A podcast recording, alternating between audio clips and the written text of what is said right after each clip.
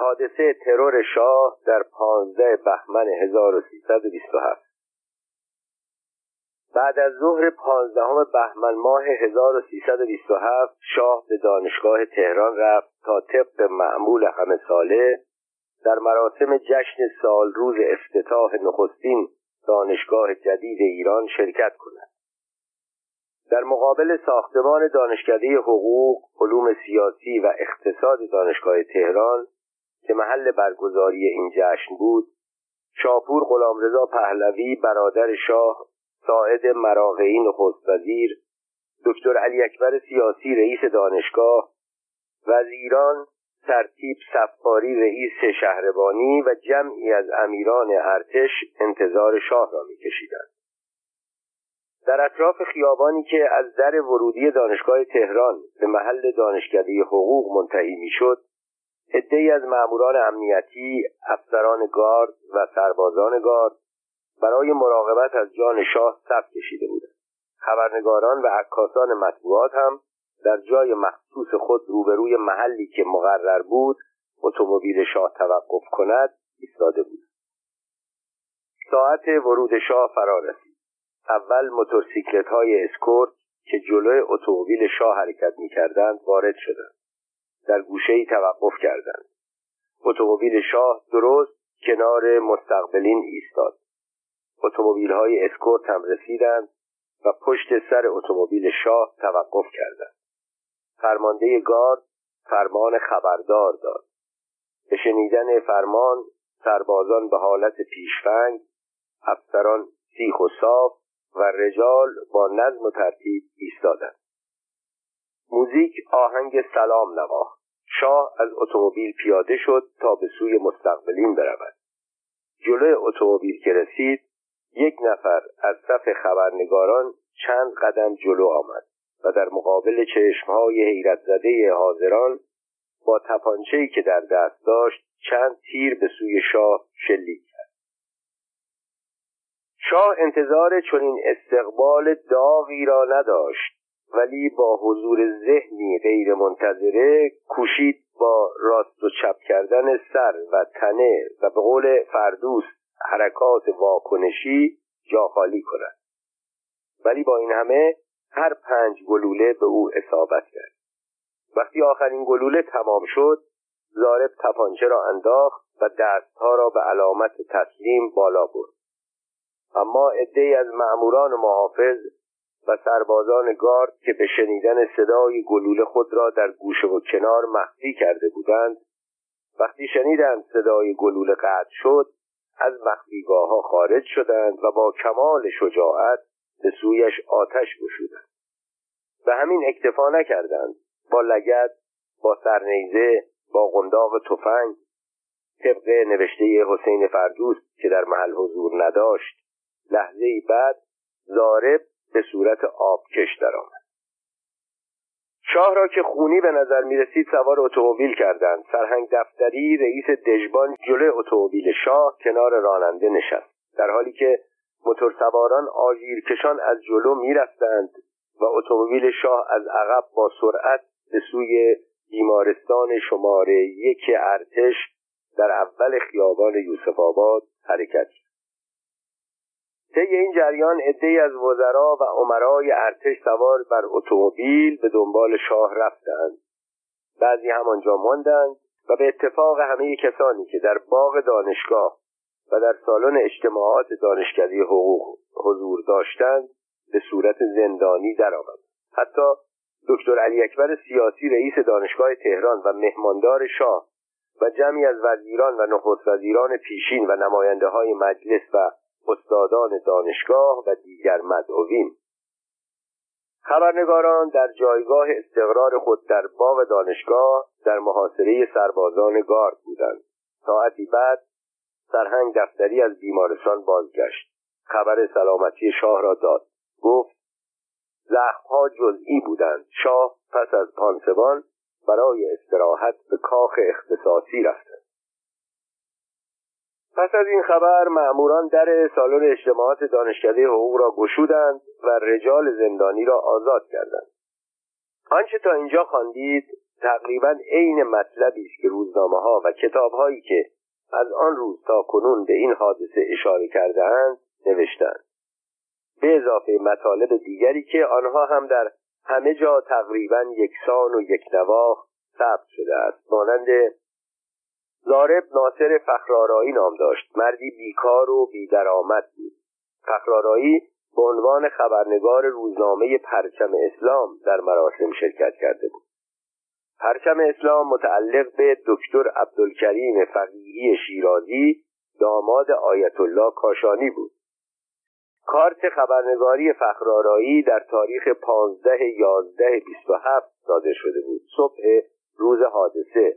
و به روایتی به توصیه سرلشکر رزمارا ناصر فخرارایی با حزب توده روابط نزدیک داشت.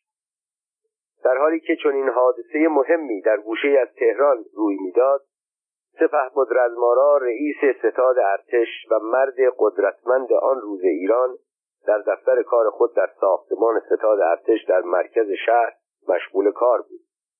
چه کار مهمی ممکن بود بعد از ظهر یک روز جمعه رئیس ستاد ارتش را از شرکت در چنان مراسم مهمی باز دارد و به دفترش در ستاد ارتش بکشاند؟ همین غیبت تردید به وجود آورد. در این روز حزب توده ایران به مناسبت سالگرد درگذشت یا قتل دکتر تقی ارانی مراسمی برگزار کرده بود. در این کار یک اما وجود داشت که شک دولتیان را برانگیخت. در حالی که سال روز درگذشت دکتر ارانی پنج شنبه چهارده اسفند بود چرا رهبران حزب توده ایران جمعه پانزده بهمن را برای این کار انتخاب کردند؟ درست در همان روز که شاه ترور شد. نورالدین کیانوری هم طبق نوشتهش در کتاب خاطرات در وسط مراسم ساعتی ناپدید شد. وقتی با موتورسیکلت برگشت گفت رفته بودم دوربین عکاسیم را بیاورم. در سیاست از این اتفاقات یا اشتباهات زیاد روی از روز 15 بهمن 1327 تا کنون بازار شایعه درباره این حوادث از کار نیفتاد. ولی پس از گذشت 49 سال تا کنون موضوع همچنان مبهم مانده در آن زمان من دانشجوی دانشکده حقوق بودم. روز بعد که به دانشکده رفتم موضوع گفتگوی همه دانشجویان واقعی روز قبل و شایعه های مربوط به آن بود و تقریبا همه تکرار آنچه در بالا نوشتم نه چیزی زیادتر و نه چیزی کمتر. اخیرا توانستم با کسی در این باره این واقعه گفتگو کنم. او آن روز در صف خبرنگاران مطبوعات در دو متری حادثه حضور داشت. از نزدیک شاهد ماجرا بود. ناسزا شنید کتک خورد و سرانجام بازداشت شد. او محسن موحد نام دارد و در آن روز به عنوان خبرنگار کیهان در دانشگاه تهران حضور پیدا کرده بود. بعدها به عنوان رابط وزارت مطبوعات و جهانگردی سر و کارش با روزنامهنگاران خارجی بود. مقابل او نشستم و به سخنانش گوش میدم. آن زمان خبرنگار روزنامه کیهان بودم. در صف خبرنگاران و عکاسان ایستاده بودم. شاپور غلامرضا برادر شاه محمد ساعد مراقعی نخست وزیر دکتر علی اکبر سیاسی رئیس دانشگاه تهران. سپه بود امیر احمدی وزیر جنگ دکتر منوچهر اقبال سرپرست وزارت کشور دکتر جهانی شاه صالح وزیر بهداری. و ترتیب محمد علی صفاری رئیس شهربانی در محل مخصوص خود در خیابان دانشگاه ایستاده بودند. ما خبرنگاران طوری قرار داشتیم که وقتی اتومبیل شاه می ایستاد روبرویش بودیم تا بتوانیم به راحتی عکس بگیریم. خبر تهیه کنیم. به این ترتیب با هیئت مستقبلین هم بیشتر از یکی دو متر فاصله نداشتیم. بقیه شرکت کنندگان مراسم رجال نماینده های مجلس استادان و دانشگاهیان در سالن اجتماعات دانشکده حقوق در انتظار ورود شاه بودند. طبق سنت همیشگی در اتومبیل شاه را از سویی که نزدیک مستقبلین بود باز می‌کردند. اتومبیل شاه روز روز بود. در این اتومبیل طبق سنت صنعت اتومبیل سازی انگلیس راننده سمت راست می نشیند شاپور غلام رضا جلو رفت. و در سمت چپ عقب اتومبیل را باز کرد.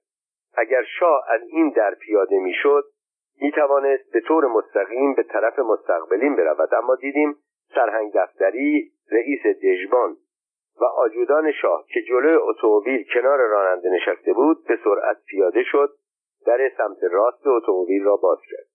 شاه هم ناچار از همین سمت پیاده شد. بنابراین برای آنکه به سمت مستقبلین برود ناچار بود ماشین را دور بزند یعنی از جلوی اتومبیل عبور کند.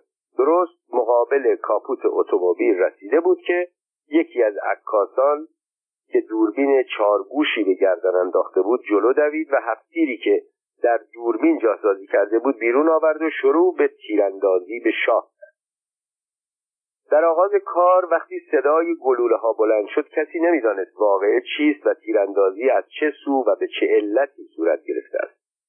عدهای از محافظان مخصوص شاه و سربازان گارد نخستین کاری که کردند فرار از معرکه بود. عدهای پشت درختها موضع گرفتند. بعضی خود را داخل جوی آب انداختند.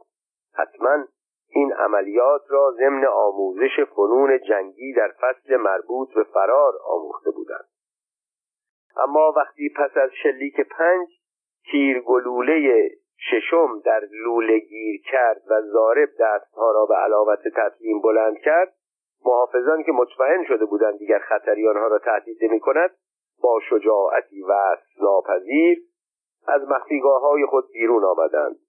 شاه در یکی از نوشته های خود به صحنه فرار محافظان خود در آن حادثه اشاره کردند. زارب به طرف قسمت بوتزار و شیبدار کناره خیابان دانشگاه دوید تا با استفاده از آشفتگی وضع از محل دور شود. اما چند تن از افسران و سربازان گارد خود را به او رساندند و شروع به تیراندازی کردند. با آنکه تیر به او خورده بود و به زمین افتاده بود آنها باز شلیک کردند. علاوه بر آن با قنداق تفنگ و سرنیزه به او حمله ور شدند. پرسیدم شایع بود سرتیب سفاری نخستین کسی بود که به سوی زارب تیراندازی کرد. در این باره چه می‌گویید گفت من کنار سرتیب سفاری ایستاده بودم. خودم شنیدم که او داد می‌زد تیراندازی نکنید بگذارید زنده بماند. بنابراین اگر هم او تیراندازی کرده باشد چنان که بعدا اینطور شنیدم می‌خواست به پای زارب بزند که فرار نکند.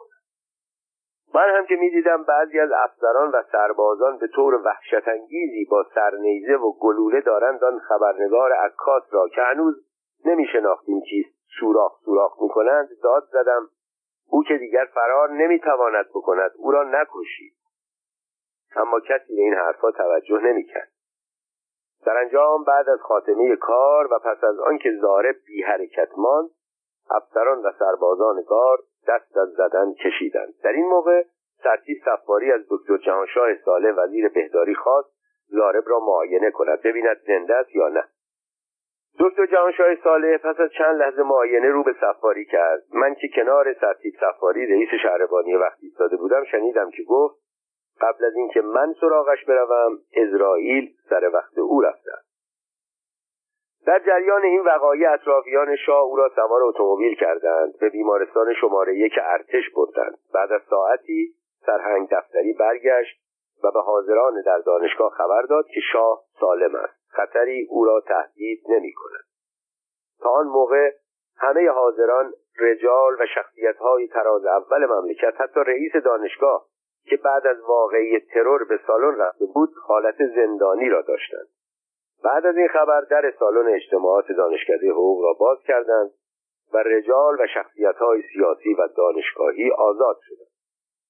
خبرنگاران هم تا آن زمان تحت نظر قرار داشتند. بعضی از سربازان به دستور فرماندهان خود آنها را به عنوان همکارهای زارب حسابی زده بودند. خوب یادم هست یک سرباز با قنداق تفنگ چنان به سر ناصر امینی خبرنگار اطلاعات زد که سرش شکست و خون آمد. اما باز ولکن نبود. من خطاب به سرهنگ دفتری داد زدم.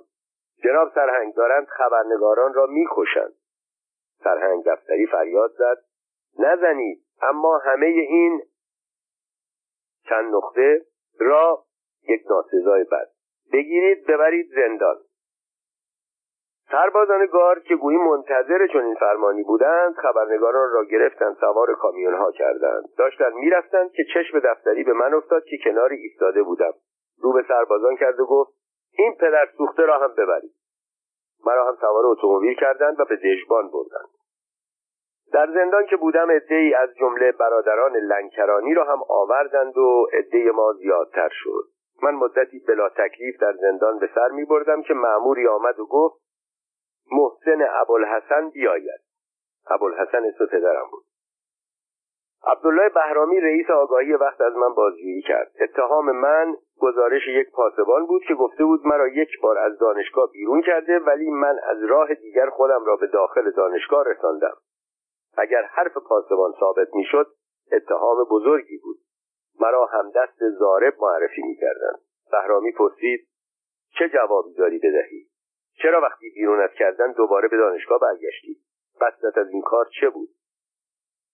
من در سن و سال جوانی موها و چشمهای روشن داشتم. جواب دادم او خیال می‌کند من چون زاغ و بور هستم روز هستم. من خبرنگار روزنامه کیهانم. با کارت خبرنگاری این روزنامه به دانشگاه آمدم. بهرامی به تندی گفت پس کارتت کو؟ زودان را نشان بده. گفتم کارت من همینجاست. آن را هم مثل کمربند و بند کفش از من گرفتند. تحقیق کرد درست بود. مرا هم با خبرنگاران دیگر آزاد کردند.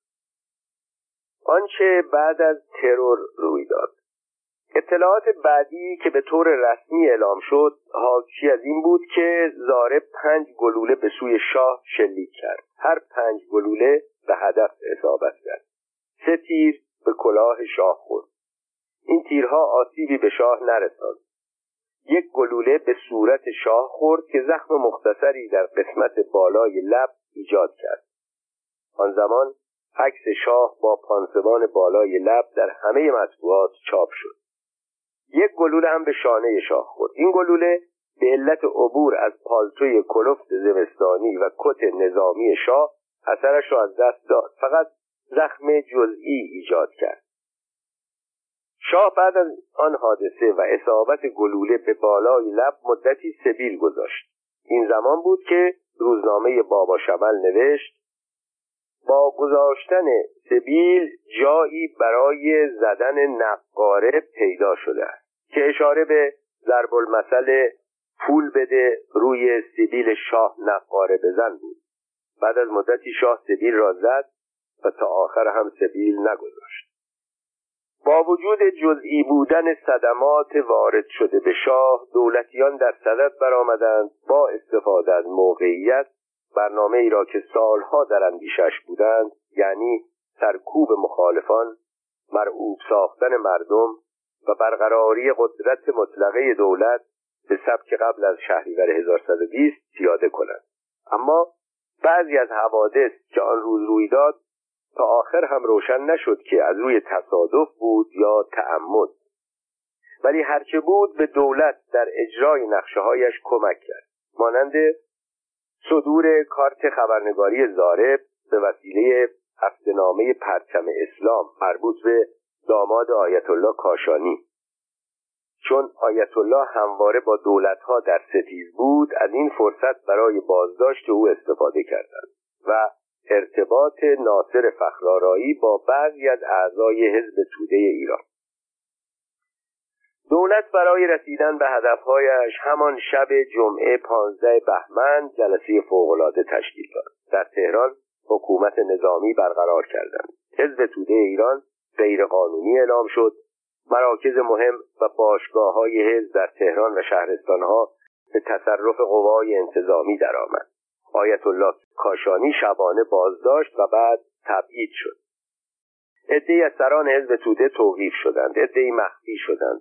نکته مهمی که جلب توجه عدهای را کرد غیبت سپهبد رزمارا رئیس ستاد ارتش تا ساعاتی بعد از واقعه بود.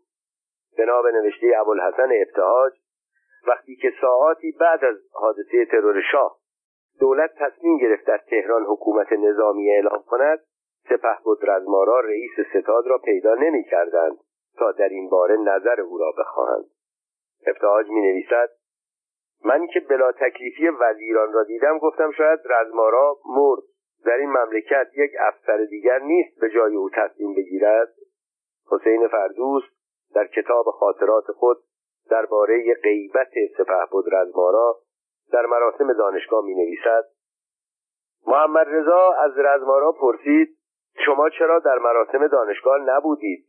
رزمارا جواب داد وقتی شما در محلی هستید من باید در محل کار خود دستورات مراقبتی و محافظتی بدهم. محمد رضا گفت ولی این بار دستورات شما را اجرا نکردم.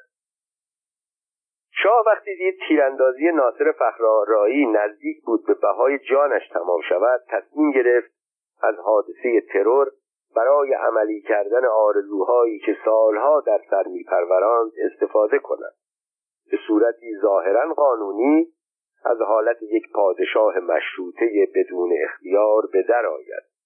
با تغییر چند ماده از قانون اساسی صاحب حقوق و امتیازاتی شود که به او قدرتی ببخشد که پدرش بدون احتیاج به قانون صاحب آن شده بود. با این اندیشه روز بعد رؤسای فراکسیون ها و شخصیت های اسم و رسمدار مجلس شورای ملی را که بعضی از آنها در جوانی از مشروط خواهان و مبارزان انقلاب مشروطیت ایران بودند به دربار دعوت کرد. در حالی که وانمود می‌کرد در اثر زخم بالای لب و پانسمان صورت به زحمت می‌تواند سخن بگوید با کمی تندی گفت مشروطه ایران با همه جا فرق دارد. قانون اساسی را شما نوشتید. حالا هم دولت را شما میآورید شما می‌برید. اما گلولش را من می‌خورم. بعد به آنها فهماند قصد دارد مجلس مؤسسان تشکیل بدهد و اختیاراتی را که برای اعمال قدرت نیاز دارد به تصویب آن مجلس برساند. سخنان نمایندگان اکثرا در تایید تصمیم او بود. روز نهم اسفند 1327 فرمان تشکیل مجلس مؤسسان صادر شد. انتخابات این مجلس در فروردین 1128 انجام گرفت و مجلس مؤسسان برای تغییر موادی از قانون روز اول اردیبهشت 1328 افتتاح شد. از همان شب پانزده بهمن بازداشت افراد از گروه ها و دسته های سیاسی مختلف اغلب با سلیقه های سیاسی مخالف و حتی مغایر هم آغاز شد. از رهبران حزب توده دکتر نورالدین کیانوری دکتر مرتضی یزدی عبدالحسین نوشین دکتر حسین جودت و احمد قاسمی همان شب بازداشت شدند. دکتر فریدون کشاورز و دکتر رضا رادمنش موفق به فرار شدند. توقیف اعضای حزب توده به سران حزب اختصاص نداشت. بعدا افراد دیگری هم گرفتار شدند یا قیابی محاکمه شدند. برخی مانند دکتر فریدون کشاورز عبدالسمد کامبخش احسان تبری علی امیرخیزی دکتر رضا رادمنش ایرج اسکندری رضا روستا و آرداشس یا اردشیر آوانسیان به اعدام محکوم شدند. البته هیچ کدام اعدام نشدند و عدهای مانند مریم فیروز امان الله قریشی یوسف جمارانی محمد علی شریفی و جمعی دیگر به زندان از پنج تا ده سال محکومیت پیدا کرد. از این بگیر و ببندها روزنامه نویسا هم بینصیب نماندند. تعدادی از آنها با وجود گرایش های مختلف بازداشت شدند محاکمه شدند و به زندانهای از یک تا پنج سال محکوم شدند. از جمله سید محمد باقر حجازی مدیر روزنامه وظیفه. محافظ کار طرفدار آقای سید زیادین تباتبایی سید علی بشارت مدیر روزنامه صدای وطن دست راستی طرفدار سید زیا. دانش نوبخت مدیر روزنامه سیاست ما ملیگرا. محمود دشکام مدیر روزنامه رگبار دست چپی. فرهنگ ریمن نویسنده و مدیر روزنامه سرباز. او طی روزنامهنگاریش گرایش های مختلف ملیگرایی طرفداری از ارتش و زمانی هم نظریات انتقادی تند نسبت به حکومت با احساسات شدید مذهبی پیدا کرد. محمود والانژاد بیشتر کارخانهدار بود و صاحب معادن نمک بود تا روزنامه نویس جهانگیر بهروز سردبیر روزنامه قیام ایران او که جوانترین روزنامه نویس بازداشت شده بود 23 ساله به کمترین مدت یک سال زندان محکوم شد. در اغلب محاکمات نظامی مهم دادستان مرد مرموزی بود به نام سرهنگ علی اکبر محتدی از مهارم سپهبد رزمارا که دکتر مزفر بقایی در استیزاه خود از دولت ساعات متمادی به افشاگری درباره او پرداخت. ماجرایی که دفتر خاطرات ناصر فخرارایی آفرید. روز یکشنبه هفدهم بهمن مجلس شورای ملی جلسه علنی داشت. دو روز بعد از حادثه ترور شاه مجلس در اثر این واقعه غیرمنتظره و عکس عمل شدید دولت اعلام حکومت نظامی منحل کردن حزب توده توقیف و تبعید آیت الله کاشانی بگیر و به بندهای دیگر کاملا مرعوب به نظر می‌رسید آقای زاده استیزایی را که به اتفاق حسین مکی و عبدالقدیر آزاد از دولت کرده بود پس گرفت. استیزاه عباس اسکندری مسکوت گذاشته شد. رحیمیان هم استیزاه خود را پس گرفت. دکتر منوچهر اقبال وزیر کشور وقت درباره علت غیرقانونی کردن فعالیت حزب توده ایران گزارشی به مجلس داد که خلاصه آن چنین است. عدهای به اسم حزب توده دور هم جمع شده بودند. هر روز در گوشه ایجاد اختشاش می‌کردند. اصلشان واژگون کردن اساس و بنیان کشور بود به طوری که سه سال قبل در صدد تجزیه کشور برآمدند. به این دلایل دولت حزب توده را منافی استقلال کشور تشخیص داده آن را در تمام کشور منحل اعلام می نماید افراد خائنی هم که مدارکی علیه آنها در دست است تحت تعقیب قرار خواهند بعد از این گزارش مجلس بدون هیچ مخالفتی لایحه حکومت نظامی را در تهران و انحلال حزب توده ایران و غیر قانونی بودن آن را تصویب کرد. از 91 نماینده حاضر در جلسه 86 نفر به دولت ساعد رأی اعتماد دادند.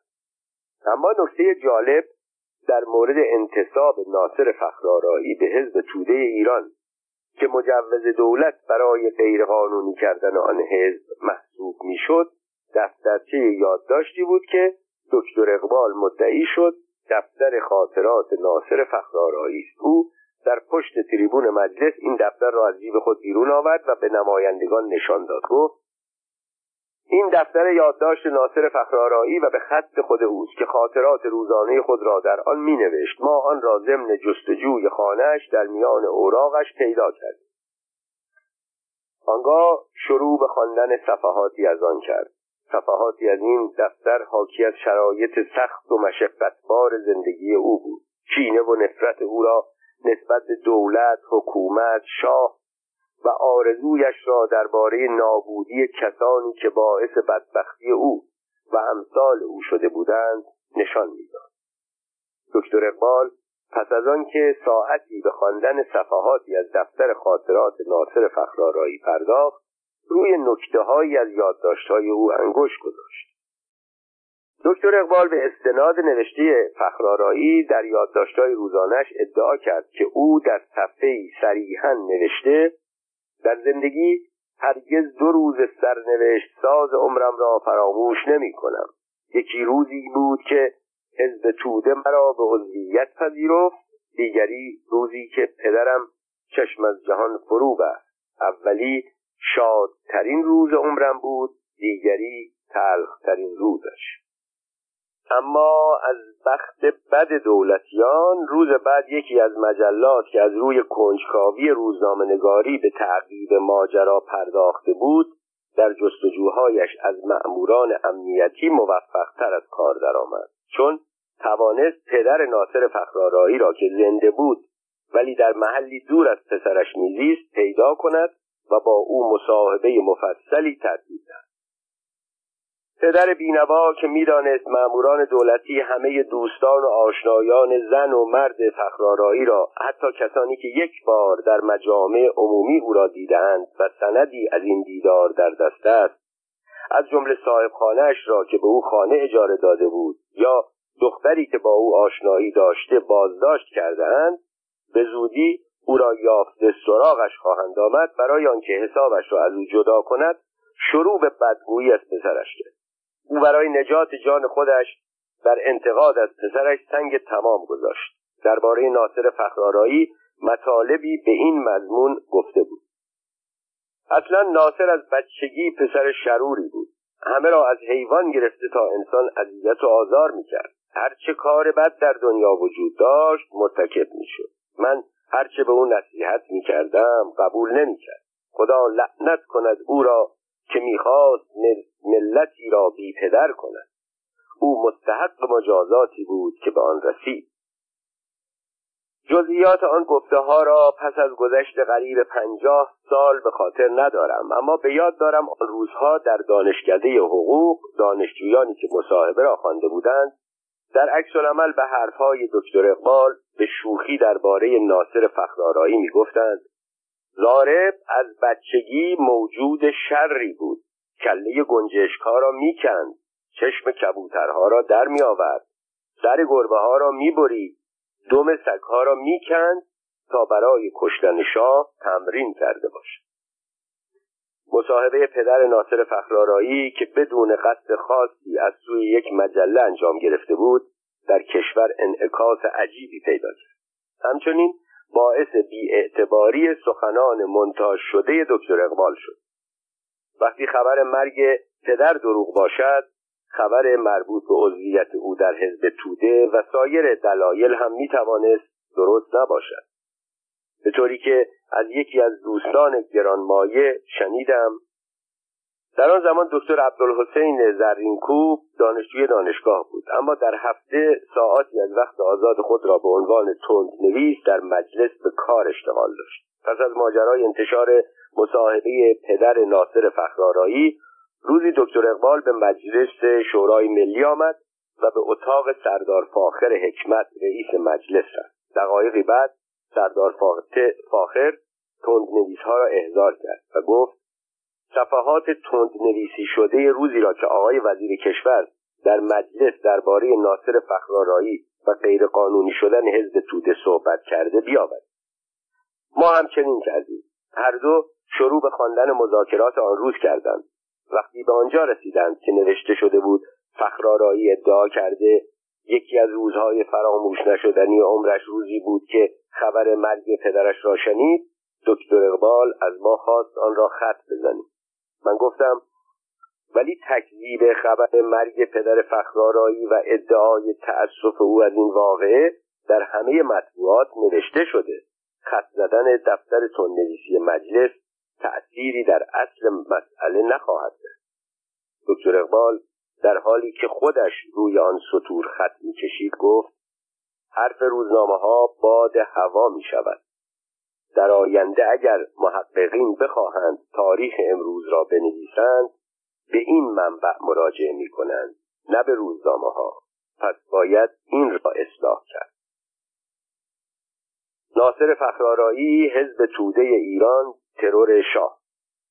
حزب توده ایران یا دست کم عدهای از رهبران آن را نمی‌توان به کلی از ماجرای ترور شاه بی اطلاع داد.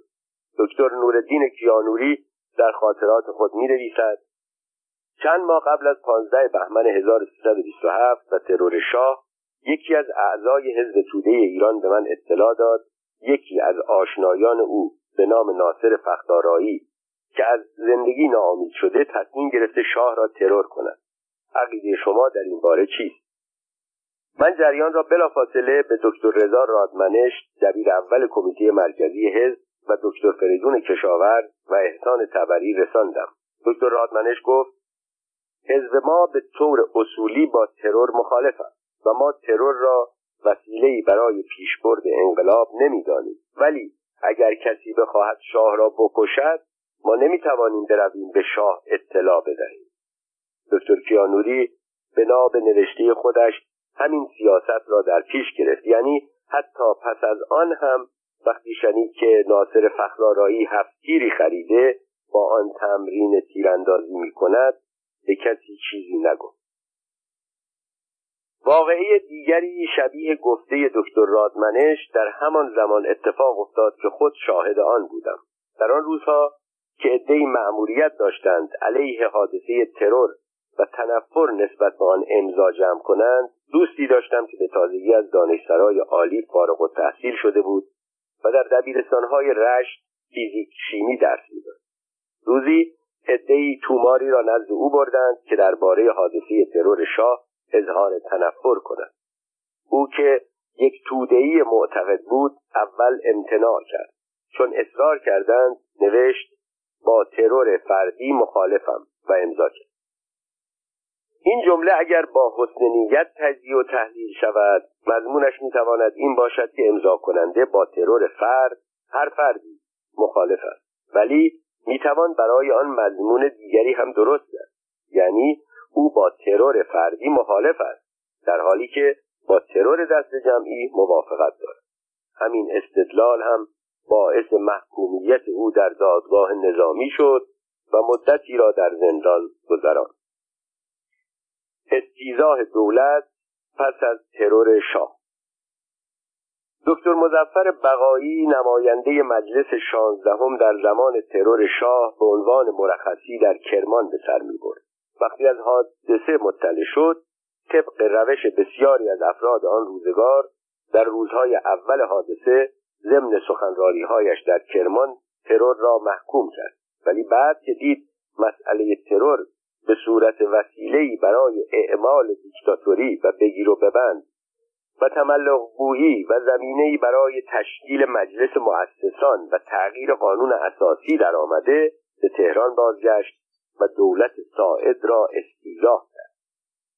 پس از مدت کوتاه حسین مکی و زاده هم در این مورد به او پیوست. دکتر بقایی در زمینه استیزا سخنرانی مفصلی ایراد کرد و با استفاده از موادی از آین نامه داخلی مجلس که ناطق هنگام استیزاه می‌تواند هر چند جلسه که بخواهد و درباره هر چیز که میل داشته باشد صحبت کند اقدام به ایراد یک سخنرانی طولانی در زمینه های مختلف کرد. در این سخنرانی چند چیز بیش از همه توجه کسانی را که آشنا به اخلاق و خصوصیت های او بودند جلب کرد.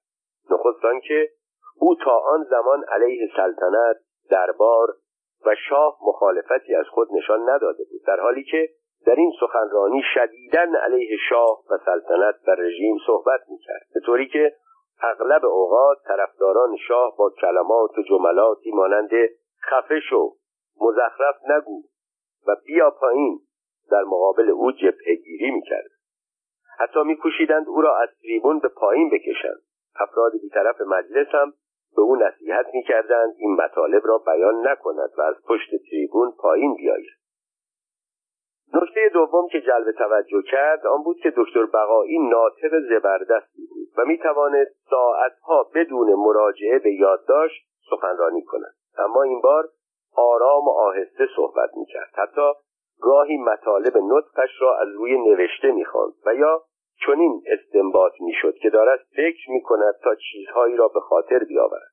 دکتر بقایی وقتی به پایان سخنان خود نزدیک شد و تا آخر همه ناسزاهای همکاران مخالف خود را تحمل کرد گفت همکاران عزیز من هم با بسیاری از سخنان شما در مخالفت با آنچه تا کنون پشت این تریبون گفتم موافقم. اما این مطالب را علیه سلطنت و شاه و رژیم از خود نگفتم.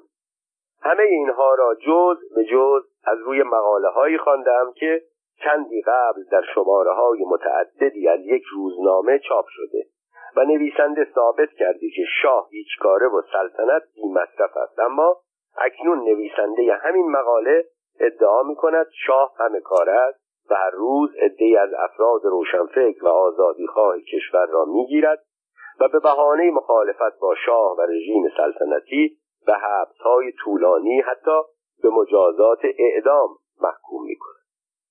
مجلس ساکت ماند.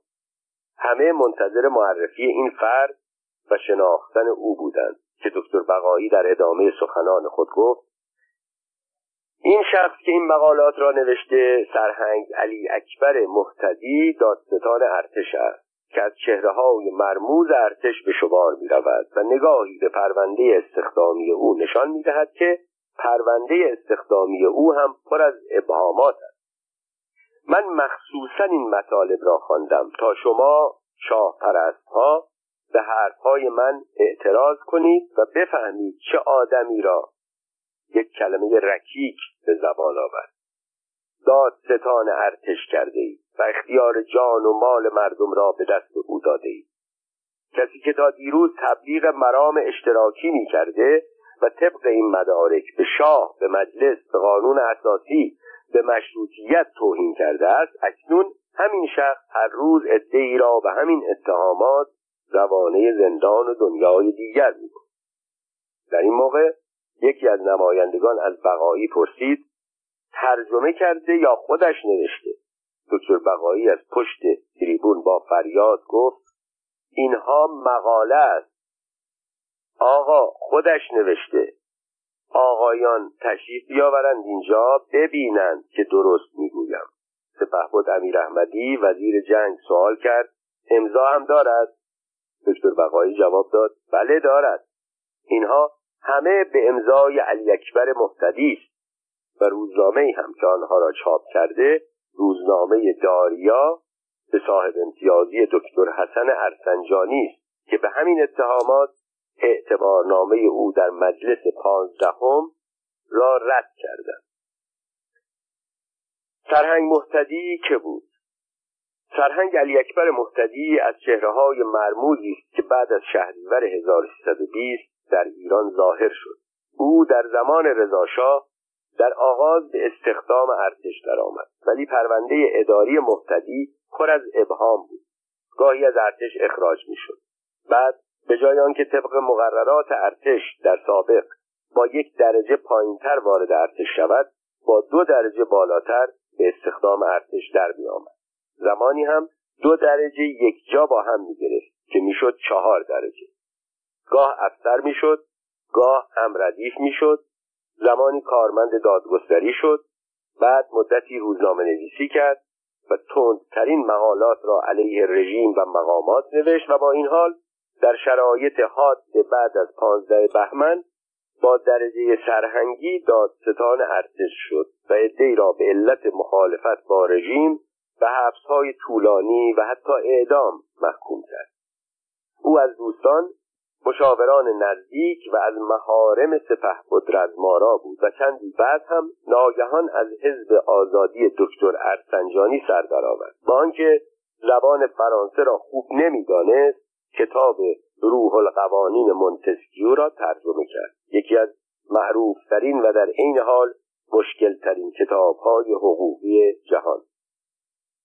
قبلا نوشتم دکتر بقایی بعد از حادثه ترور شاه دولت محمد ساعد را به دلیل توقیف آیت الله کاشانی و تبعید او به خارج سوء استفاده عمال ارتشی بعد از واقعی پانزده بهمن به منظور تصدیه خورد حسابهای شخصی بیاعتنایی به قانون اساسی دستگیری و محکوم کردن افراد بدون رعایت اصل دهم قانون اساسی و غیره استیزا کرد و از روز سهشنبه 23 فروردین 1128 تا خاتمه روز چهارشنبه چهارده اردیبهشت ماه همان سال یک سره صحبت کرد. اما مهمترین قسمت این استیزا گرچه حمله به سرهنگ محتدی دادستان ارتش و معرفی او بود اما در حقیقت قرض اصلی انتقاد از سلشگر رزمارا رئیس ستاد ارتش وقت بقیه مطالب مربوط به سرهنگ محتدی را از کتاب استیزاه حسین مکی دکتر مزفر بقایی ابوالحسن حایریزاده از دولت آقای محمد ساعد 1128 که از صورت جلسات مجلس شورای ملی گرفته شده به طور خلاصه میآورم.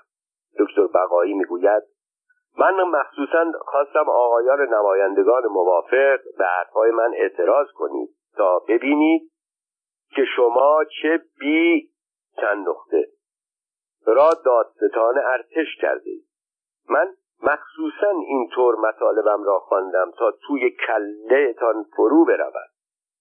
منظور توی کله مدافعان سلطنت و رژیم. اگر همینطوری ساده می‌گفتم مورد قبول واقع نمی‌شد.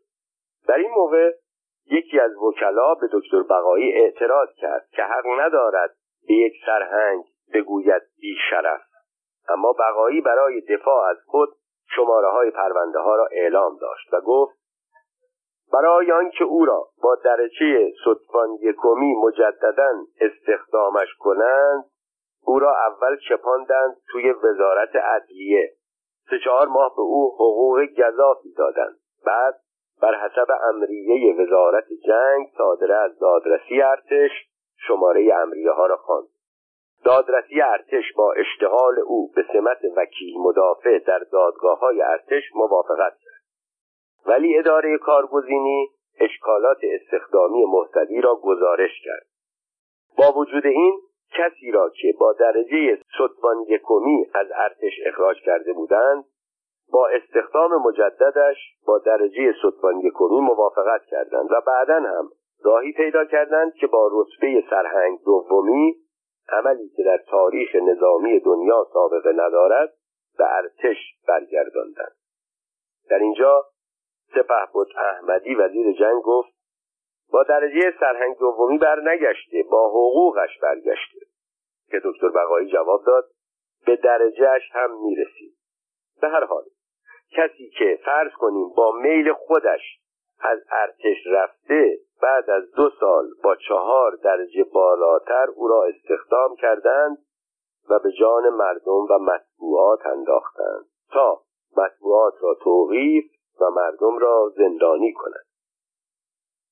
با وجود آنکه دلایل دکتر بقایی همه مستند به پرونده های ارتش بود معهازا عدهای از وکلای مجلس همچنان از آقای سرهنگ محتدی دفاع می‌کردند و او همچنان به عنوان دادستان ارتش و حبس و بند اشخاص مشغول چندی قبل ضمن دیداری با آقای حسین مکی نویسنده چندین کتاب درباره تاریخ معاصر و نماینده چند دوره مجلس بعد از شهریور 1120 که در جریان ملی شدن صنعت نفت در ایران شهرت زیادی به دست آورده بود جریان این استیزاه را پرسیدم. گفت من و زاده به خاطر توقیفها و تبعیدها و محاکمات غیر اصولی که بعد از واقعی ترور شاه در کشور صورت می گرفت در مورد استیزاه با بقایی همگام بودیم. ولی بعدها شنیدیم بقایی این مطالب را علیه سرهنگ محتدی و حامی او سلشگر رزمارا به توصیه شاه که درباره حادثه ترور به رزمارا مزنون بود می‌گفت. البته آنچه می‌گفت مستند و درست بود ولی ما را در جریان وقایع پشت پرده قرار نداده بود.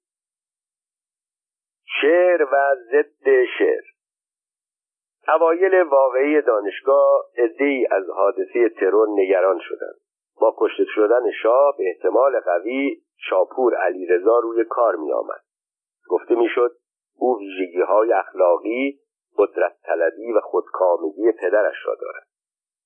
و یا سپه بود رزمارا حکومت را در دست می او بدون شک حکومت مطلقه ای تشکیل می‌داد که نتیجه آن تعطیل احزاب و مطبوعات و دیگر مظاهر مشروطیت بود.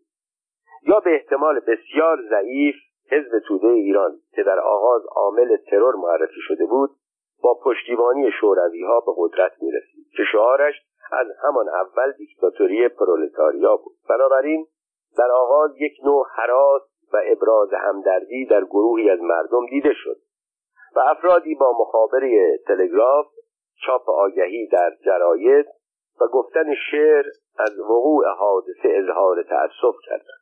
اما این اظهار نظرهای ساده و عادی به منظور همدردی با شاه 29 ساله که هنوز به خیلی چیزها آلوده نشده بود فقط چند روز دوام یافت. بلافاصله حرکت دوم در این زمینه به صورت موجی فراگیر و اجباری و با حالت فرمانگشی و مصنوعی تمام کشور را فرا گرفت. برنامه جدید به دستور سپهبد رزمارا پیاده شد. او چون در نظر مردم و مطبوعات متهم شماره یک واقع بود می‌خواست در کنار بگیر و ببندها با این خوشخدمتی ها و تملق ها به شاه ثابت کند که بیش از همه از حادثه ترور ناراحت است. طبق دستور جدید مردم باید اول متاسف شوند که چرا شاه ترور شد. بعد اظهار تأسف خود را به روشهای مختلف مثل نوشتن نامه مخابره تلگراف و امضای تومار نشان دهند. سپس خوشحال شوند که ترور موثر واقع نشد و خوشحالی خود را هم به نوعی مانند بریدن سر گاو و گوسفند و گوساله دادن گوشت آنها به فقرا تشکیل مجالس دعا و نیایش و انواع روشهای ابتکاری دیگر و انعکاس اینها در مطبوعات و رادیو نشان بدهند به این دلیل بود که سیل تلگراف و نامه و تومار فرمایشی از هر سو سرازیر شد. شعرگویی و شعرخانی به صورتی همگانی درآمد. مطبوعات می نوشتند رادیوها می از صبح تا ظهر از بعد از ظهر تا نیمه شب هر وقت پیچ رادیو تهران یا رادیو ژاندارمری دومین رادیو آن زمان در کشور را باز می کردی گوینده با صدای بلند مشغول خواندن اظهار تنفرها نامه ها تلگراف ها تومارها و شعرها بود که از اقصانقات کشور به رادیوها می رسید و قسمت اعظم وقت رادیو به پخش آنها اختصاص داده می‌شد. و چون می‌دانستند شعر در مردم شعر دوست ایران تأثیر زیادتری دارد. شعرهای رسیده را با صدای بلند و گاهی به صورت شمرخانی به سمع شنوندگان عزیز میرساندند. مطبوعات ملی هم در این زمینه دست کمی از رادیوهای دولتی نداشتند. بیش از نیمی از صفحات روزنامه ها به زور یا به رضا به چاپ نامه ها تلگراف ها و تومارها اختصاص طور مرتب خبرهایی از کشتن گاوها گوساله ها و گوسفندها در محله های مختلف تهران و شهرهای مختلف کشور منتشر می کردند و از دادن غذا به فقیرها و گرسنه ها خبر می دادند. خوشبختانه در آن زمان در ایران تلویزیون وجود نداشت وگرنه این رسانه گسترده و بانفوذ دست هر دو رقیب را در تملق گویی از پشت میبست به تدریج این تظاهرات آنقدر شدت گرفت و آنچنان تکراری و خسته کننده شد که مردم را اول کلافه بعد منزجر کرد. اوایل کار امضای تلگراف ها و تومارها اختیاری بود. ولی به تدریج پیشوران و کارمندان فرهنگیان حتی روشنفکران را مجبور می‌کردند در این اظهار تنفرها شرکت کنند. در آن ایام گذشته از شاعران دست راستی که داوطلبان شعر می‌گفتند عدهای هم با این اطمینان که شعرشان چاپ و خوانده خواهد شد اقدام به سرودن شعر می‌کردند. گاهی شعرهایی یا نوشتههایی از شاعران معروف بیطرف یا چپ در روزنامه ها دیده می‌شد. با شناختی که از طرز تفکر آنها داشتیم حتم داشتیم به اجبار وادار شدند برای گریز از اتهام طرفداری از ترور و حفظ جان خود با گفتن شعر و نوشتن طرفدارنامه نفرت خود را نسبت به این عمل نشان بدهند در میان این شعرها که به تدریج تعدادشان از صدها به هزارها رسید شعری بود به نام چکامه واقعی دانشگاه که با این بیت شروع می شد آه از واقعه دانشگاه واه از سانحه دانشگاه.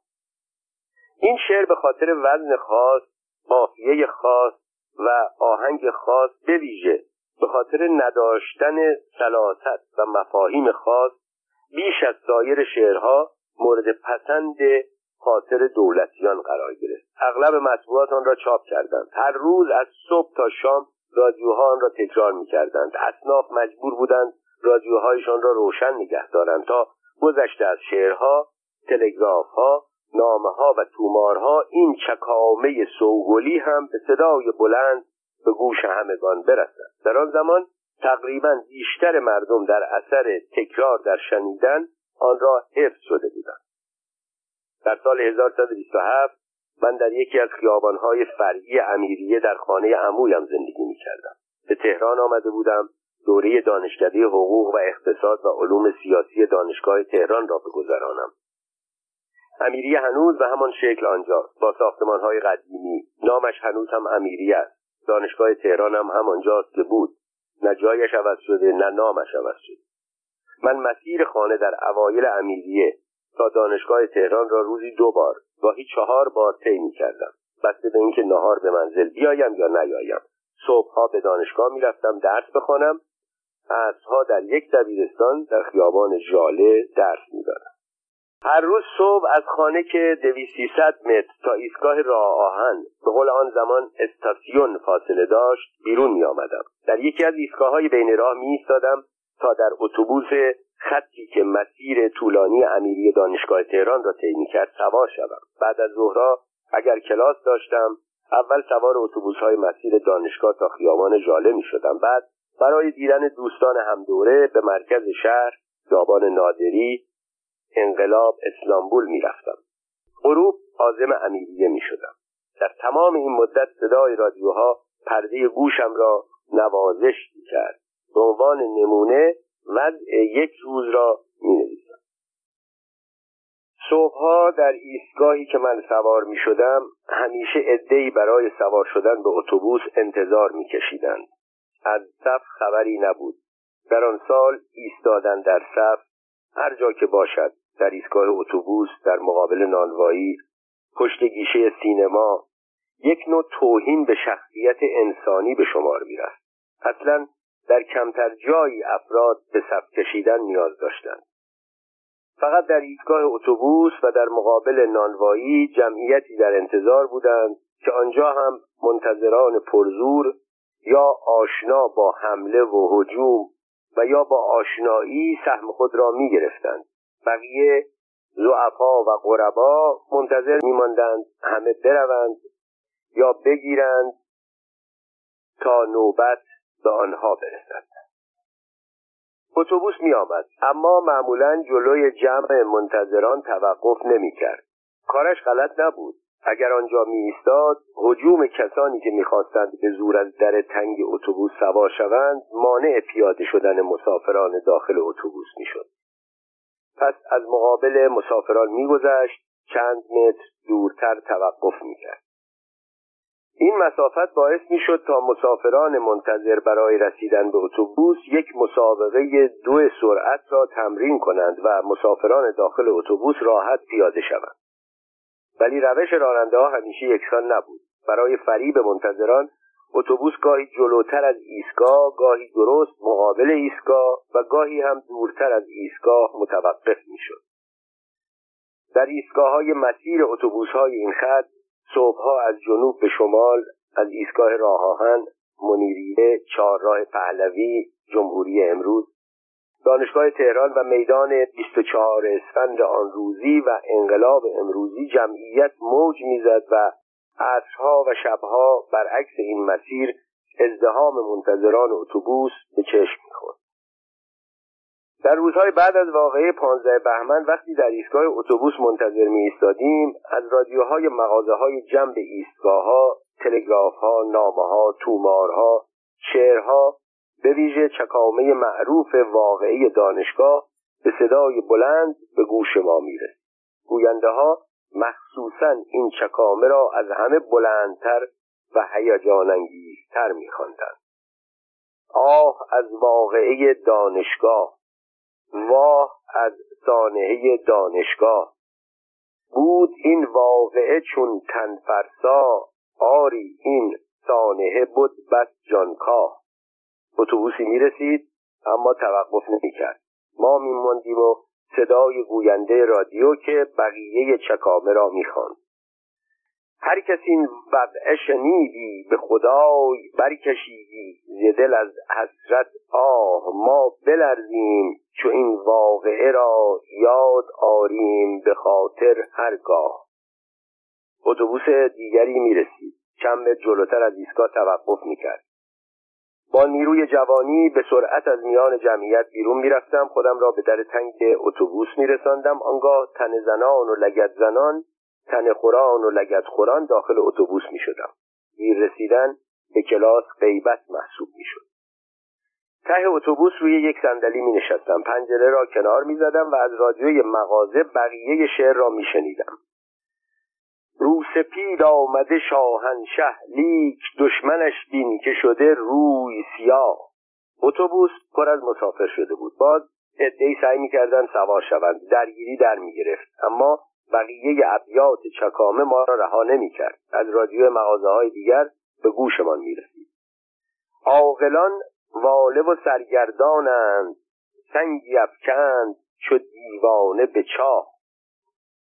اتوبوس با چند مسافر اضافه به راه میافتاد. اضافه سوار کردن مسافر در اتوبوس آن زمان جریمه داشت. اتوبوس ها میبایست فقط به تعداد سندلی ها مسافر سوار کنند. برای آنکه افسران راهنمایی متوجه مسافرهای اضافی نشوند به دیدن آنها شاگرد راننده دستور می‌داد مسافران اضافی کف اتوبوس چون باطمه بزنند یا لبه بعضی از سندلی ها که مسافران لاغر داشت بنشینند. پس از طی مسافتی یک افسر راهنمایی متوجه این خلاف بزرگ می‌شد. اتوبوس را نگه می داشت خود را به رکاب اتوبوس می رساند مشغول شمردن مسافران اضافه می‌شد تا به همان نسبت جریمه کند. من نگرانی نداشتم در جای خود نشسته بودم و در میان جر و بحث افسر راننده و مسافرها که چرا اضافه سوار شدهاند به صدای گوینده رادیوی یک مغازه دیگر آن محل گوش می‌دادم. تبتان دست که آزرد رخش تبتان دست که زد دیر به شاه تبتان دست که کتفش آزرد تبتان ید که زد آنسان ناگاه تبتان دست و ید بولهبی نه رضا از تو محمد نه الله. زان همه تیر که زارب افکند دست یزدان مگرت داشت نگاه.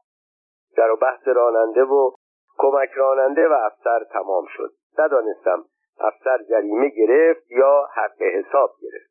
از نظر پردازنده هر دو یک نتیجه داشت. به اتوبوس اجازه حرکت داده شد. در همان حال این بیت به گوشم رسید. تیرزن را ید و چشم و دل و مغز شه بلرزاند به یک تیر نگاه. اتوبوس به چهارراهی رسید. یکی از چهارراههای استثنایی که در آن سالها چراغ راهنما داشت. چراغ قرمز شد. توقف نسبتا طولانی بود. ابیات زیادتری از آن شعر را میشنیدم. دست حق بود که زد بر دستش. دست حق بود به شاه هم همراه. گر که کاراگه آگاه نبود بود یزدان ولی از کار آگاه. چرا سبز شد؟ اتوبوس به راه افتاد. از دنده یک به دنده دو زد و پس از کمی با دنده سه راه افتاد. سر صدای تغییر دنده ها زیاد بود ولی صدای شمرخانی رادیو بلندتر بود. دست یازیدن و تیرف کندن به رخ شاه گناه است. گناه. از چهارراه سپه تا مسافتی پس از آن مغازه وجود نداشت. یک طرف خانه های مسکونی بود طرف دیگر دیوارهای بلند و آجوری کاخ ابیز مدتی سکوت برقرار شد. شاگرد دارنده طی این دو سه هفته آنقدر در این مسیر آن شعر را شنیده بود که همه را از حفظ بود. خودش با صدایی نیمه بلند با آهنگ نیمه شکسته زورخانه ادامه داد. گر شدی کارگران تیر ستم نه وطن بود نه دیهیم و نه شاه. خلق از پیر و جوان در درگاه از شعف بوسه زند بر درگاه. اتوبوس به سراح شاه بعدا چهارراه شد و اکنون چهارراه انقلاب نام دارد. رسید. این قسمت تا چهارراه بعدی پر از مغازه بود و از هر دو طرف صدای رادیوها در اتوبوس میپیچید. ملک ایران شده اکنون روشن که خصوف آمده بیرون چون ما قدر تو کاست همی خواست عدوی لیک افزود تو را حشمت و جا. اتوبوس چهارراه پهلوی ولی اصل امروز را طی کرد و به سمت دانشگاه پیچید. در آن زمان در این قسمت مغازه های زیادی نبود. اندیشیدم دیگر بقیه آن شعر را نخواهم شنید. اما یک جوان شهرستانی که یک رادیوی فادای پورتابل در دست داشت وارد اتوبوس شد. رادیوش روشن بود و می‌خواند وقعه حائل تو ثابت کرد. حافظ کشور ما هست الله.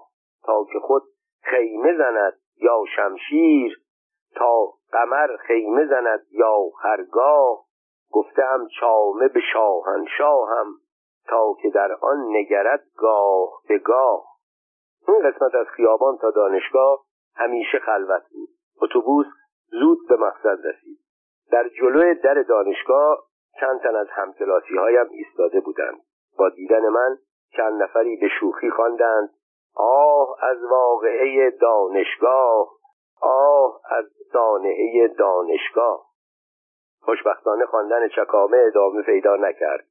شنیدن آن یک بار دیگر آن هم طی نیم ساعت جان فرسا بود. یکی از دانشجویان گفت زنگ را زدند تند برویم زنگ اول اقتصاد داریم.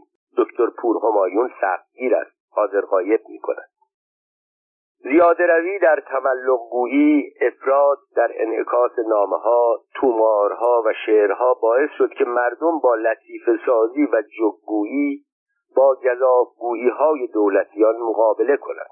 اما شعرها و لطیفه های مردم مکتوب نبود. نوشتن آن خطر داشت. به صورت شفاهی دهان به دهان میگشت. یکی از این شعرها که تنز گزنده ای داشت و در حقیقت نمونه ای از عکس های آن زیاده روی ها به شمار می‌رفت شعر کوتاهی بود که بلافاصله مقبولیت عامه پیدا کرد.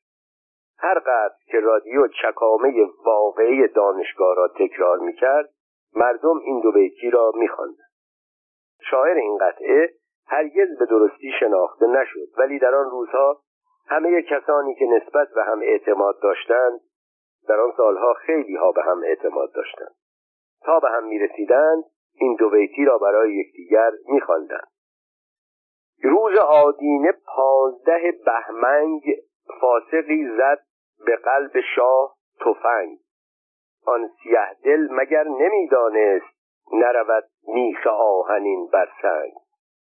البته توجه فرموده اید که بهمنگ همان بهمن است که به ضرورت شعری تغییر شکل داده.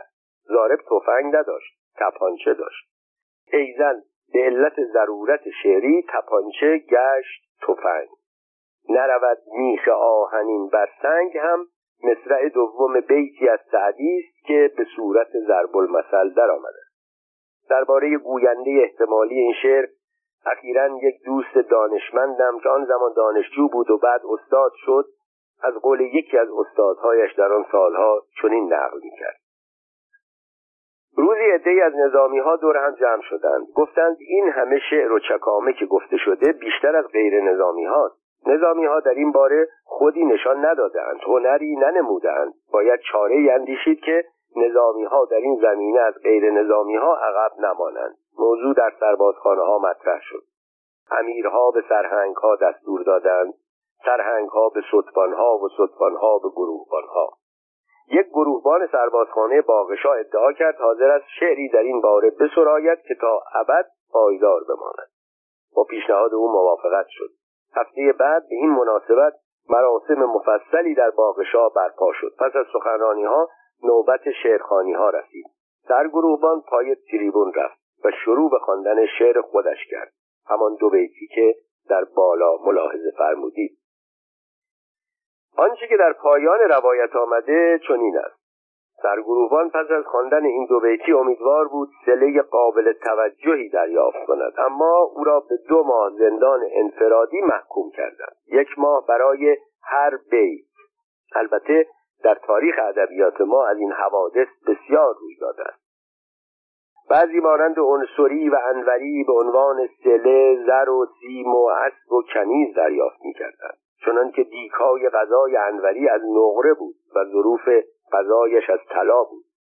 عنصری ملک الشعرای سلطان محمود دیگر جای خود دارد. نصیب بعضی هم حبس و بند می‌شد چنانکه مسعود سعد سلمان به روایتی هجده سال از عمرش را در زندان گذراند که خود گوید هفت سالم بسود سود و دهک پس از آن هم سه سال قلعه نای. سرگروهان شاعر ما اگر در سله گرفتن اقبال عنصری و انوری را نداشت بخت بد مسعود سعد سلمان شاعر بزرگ نیمه دوم قرن پنجم و آغاز قرن ششم هم نصیب او نشد که ده سال در زمان سلطنت سلطان ابراهیم غزنوی و هشت سال در عهد سلطان مسعود ابن ابراهیم غزنوی دچار زندان شود. گرچه نتیجه این زندانهای طولانی حبسیه های مسعود سعد سلمان است که از شاهکارهای ادب فارسی به شمار می رود اما دو ماه زندانی شدن در عصر پهلوی به گروهبان شاعر ما فرصت نداد شاهکارهای دیگری خلق کند. ولی همین دو بیتی کوتاه که از حافظه نقش شد و در این فصل آمد برای به یاد ماندن نام او کافی است. و اگر اسم او در کتابهای ادبی زمان نیامده است ناچار به ذکر گروهبان شاعر برای یادگار ماندن نام او اکتفا می شود تا همانطور که شاعر شاطر و شاعر کپاش داشتیم شاعر گروهبان هم داشته باشیم. شعر دیگری هم که در آن زمان شهرت یافت البته نه به اندازه واقعی دانشگاه بلکه به طور محدود و بیشتر در میان دانشگاهیان. شعری بود که ظاهرا به وسیله یک شاعر سورئالیست سروده شده بود. متاسفانه دوست عالی قدری که آن را برایم خواند فقط همین یک بیت را به خاطر داشت. نام شاعر را هم از خاطر برده بود.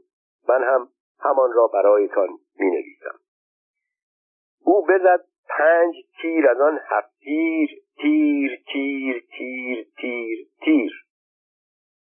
طرز خواندن آن بستگی به آشنایی شما با اوزان شعر نو دارد. اگر ممکن نشد می‌توان به کتاب ارزنده المعجم فی معایر اشعار العجم تعلیف شمس الدین محمد ابن قیس رازی که اثری نفیس در زمینه عروض و قافیه و نقد شعر قرن هفتم هجری مراجعه کرد. در غیر این صورت به شاهین اندازی های دکتر تندر کیا مراجعه شود.